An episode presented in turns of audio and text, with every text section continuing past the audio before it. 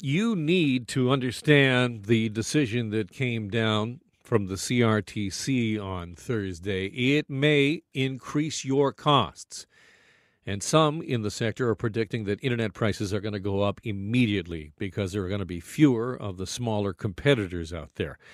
So what's happened here is Canada's telecommunications regulator reversed a 2019 decision to drop wholesale internet rates. I'm going to explain that to you. The CRTC said Thursday that it actually had made orders when it had this decision back in 2019. What it had done is it had ordered major phone and cable companies to slash their wholesale rates. And all of this follows years of regulatory filings, political lobbying by all these rival internet companies who are divided into two camps. You've got those who own the networks, basically the owners of the networks, and those who buy network capacity from the owners of the networks. And those who buy from the big ones, from the big companies, like the smaller ones are the Tech Savvies, the Distributel. They don't own the networks. They buy capacity. They have been saying for years they are being overcharged on these wholesale prices, a position that the CRTC in 2019 agreed with and issued this ruling and said, you know, Bell, Rogers, TELUS, so on and so forth, you have to slash your rates. Well, on Thursday, the CRTC, and I almost said the government, the CRTC is an arm's-length regulator from the government. The CRTC said, no, we were wrong. We're going to put these wholesale rates back to the way they were. Now, Bell and Rogers, for their side, they have said that the 2019 rates the CRTC imposed on them actually meant that they were operating at a loss, and that was the argument that the big guys made, and the CRTC agreed with them. And the federal government right now has said it is reviewing that CRTC decision. Did you get all of that? Because there's been fallout from it immediately. Tech Savvy this morning saying that it is scrapping its plans to get into the wireless market, and it's actually pulling out of next month's auction for wireless airwaves, all because of this decision. And the quote from the head of Tech Savvy saying today's CRTC decision, this was yesterday, today's CRTC decision is a tombstone on the grave of telecom competition in Canada. My next guest is a columnist, an author. David Moscrop has got an opinion about the CRTC and what its decision was yesterday. Welcome to the program, David. What's your takeaway, your key takeaway from the decision? Well, that the CRTC, in part through direction from the government, couldn't be arsed to do its job, and therefore we're all going to pay more for internet. And I'll say two quick things on that. First, in 2019 there was the decision. The government in 2020, when Navdeep Bains was the industry minister, said we think the CRTC might have made a mistake, and we invite them to revisit. So the CRTC isn't the government; they're part of the state, not part of the government. They're arm's length, but they clearly are directed broadly by the spirit of the government, and in this case, directly through a cabinet minister's comments. So they're definitely tied to that. And when the decision came yesterday, they basically said we can't do a full review because, quote unquote, it would create regulatory uncertainty, market uncertainty. So we're just going to go back to the old rates. So basically they have abdicated their responsibility and their duty. They just didn't do their job, unless you believe their job is to protect incumbents, in which case they did their job. I mean, that's the bottom line. I mean, the top line from the Canadian Press story about it yesterday is this is a win for the big guys. And there's no other way to see it as far as you analyze the situation? Well, it's a huge win for the incumbents.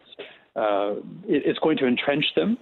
It's not just going to raise costs. I mean, the immediate sort of proximate effect will be, of course, costs will certainly not go down. In some cases, they'll go up.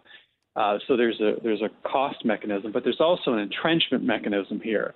It's going to be harder for small outlets to compete. And if it's harder for small outlets to compete, then it's more likely that they fail. And if it's more likely that they fail, then there's going to be less competition. If there's less competition, then what do we have? We have a further entrenched broadband and wireless oligopoly that can pretty much do what they want. And for years, we've been talking about competition in this country. The Conservatives were better than the Liberals were, believe it or not, on this. The Liberals have been awful and traditionally quite weak. And they've doubled down on that approach. And so the big takeaway is it's a huge win for the incumbents, of course, and it's going to just further entrench the wireless and broadband oligopoly. But the Liberals have been, promising, as do all parties, that they're going to make more affordability. It's all about affordability. So, analyze that promise for me. Well, it's just not going to happen. I mean, that's a bit unfair. We might get the promise again because it's an election year probably. You'll remember that in 2019, the Liberals made affordable broadband and wireless part of their election plan. Mm-hmm. That plan was a joke. It was panned sort of immediately. That they said, well, we're going to reduce prices by 25%. People said, well, how are you going to do that? They said, well, we're going to ask politely. We're going to ask business for permission to give Canadians affordable broadband and wireless. And if they don't agree, then, well, we're going to get serious about doing something. Well, that hasn't happened. It's been a couple of years and just hasn't materialized. Now the Minister Champagne has said, well, we're going to review this and the CRTC decision, and we'll affordability is important. Rural access is important. It's not just affordability for everybody. It's having access for rural folks. Keep in mind, there's a lot of people in this country who live in areas where internet and wireless are tremendously expensive because of where they happen to be. Those folks have a right to communication, and that right is constrained by high prices.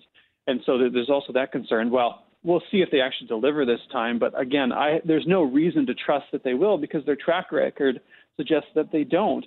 And this is at the same time, by the way, that we're dealing with Bill C-10 under Minister Guilbeault. That's also going to make all this worse.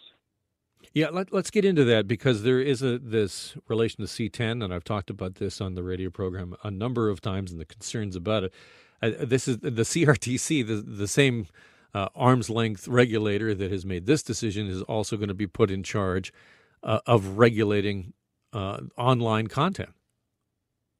Yes, and specifically, the focus anyways with C-10, not exclusively, but the key focus is Canadian content and the discoverability of Canadian content through algorithms.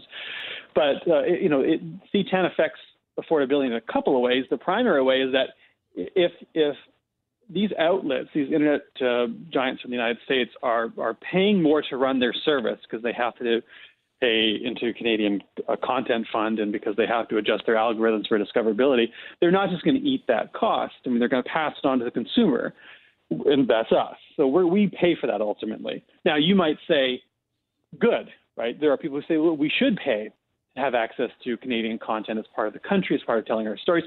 The pushback on that is, well, it's actually a pretty big giveaway under the current regime to big telecom companies in Canada. So what you're really doing is taking consumer money and giving it to the big networks in Canada. So it's not really about telling Canadian stories. It's about funneling cash to even more incumbents in the country and making internet more expensive for you. And that's the first concern. The second concern is whether or not individuals, users will be regulated. People like you, people like me, people like listeners. You know, the kids' soccer game, whether or not there's enough content, CanCon in that. That's the example it gets bandied about. Exactly. And potentially more. We don't know. And when the Minister Guilbeault is asked about it, he seems to have no idea. He jumps around and says, no, kid, you won't be. Oh, but you might be. And then, of course, they sort of removed him from commenting on it for a period of time. And the parliamentary secretary came out and commented instead, and we still don't know what's going to happen. It's just been unclear. It's been the Bill C-10 has been one of the most poorly managed files I've ever seen in my entire life. And the Liberal government has so poorly managed digital files that it makes me wonder whether or not we can trust them on any of that until they have a sort of bench replace on those files, because I don't know how you look at this track record and expect anything but failure. Yeah. The minister has certainly fumbled a number of times. He had to come back out and qualify his statements a number of times. But back to the CRTC decision on wholesale rates. Just higher level. Just give me up to higher level in terms of the lack of competition in this country, and that the sort of doesn't seem to matter who's in charge. We seem to see this constant big fish eating the smaller fish right across all kinds of sectors right across Canada. And we seem to not be able to really, care as Canadians about the fact that we have fewer and fewer players right across the board. Yeah, we get screwed so bad on this year after year after year after year, and it doesn't get better. And we just sort of passively accept that this fate. But even despite the fact that parties promise that they'll do better, and it's absolutely absurd. And it doesn't have to be this way. You know, people say, well, we're a big country. Well, so is Australia. Right? Australia has a much better deal. We're among the worst in the world. The U.S. is also really bad, by the way. And I think part of the reason we get to skate on this is because the U.S. is also bad. We say, well, look, the U.S. is bad. Of course, we'll be bad, too. But the fact is we just have an entrenched oligopoly. It doesn't have to be that way, though. You know, I talked about this with Michael Geist on my podcast a couple months ago, and he sort of said, look, you could have competition if you wanted to. You could open up competition. You don't have to be anti-competitive. People like me will say you could also have a public option provider to ensure that people have a right to access wireless and broadband, because it's not just a frill anymore. It's not a luxury, especially we've learned this during the pandemic. It is essential to life now. It's a utility. And we could think of it differently, but we don't. And I think part of it is we need to force our political parties to think about this differently, to open up competition at least, if not nationalization. And in the absence of that, we need to punish them. And I think there might be an opportunity in 2021 or 2022, whenever the election may be, to make this a major election issue. And I certainly hope we do. Thank you, David. We'll leave it there. Appreciate you coming on today. Always my pleasure. Thanks for having me. That is David Moscrop, who is a writer, an author, a columnist, and you can hear his podcast. It's called Open to Debate. Canada may be known for its landscapes and friendly people, but beneath the surface lies a darker side of crime, history, and the paranormal. Since 2017, the award-winning Dark Poutine podcast has explored the shadowy corners of the Great White North and beyond, delivering chilling tales from a uniquely Canadian perspective. Hosted by Mike Brown and Matthew Stockton with over 300 episodes and fresh releases every Monday, Dark Poutine is your weekly ticket to the creepier side of Canada. Listen to Dark Poutine on Apple, Spotify, Amazon Music, or wherever you get your podcasts.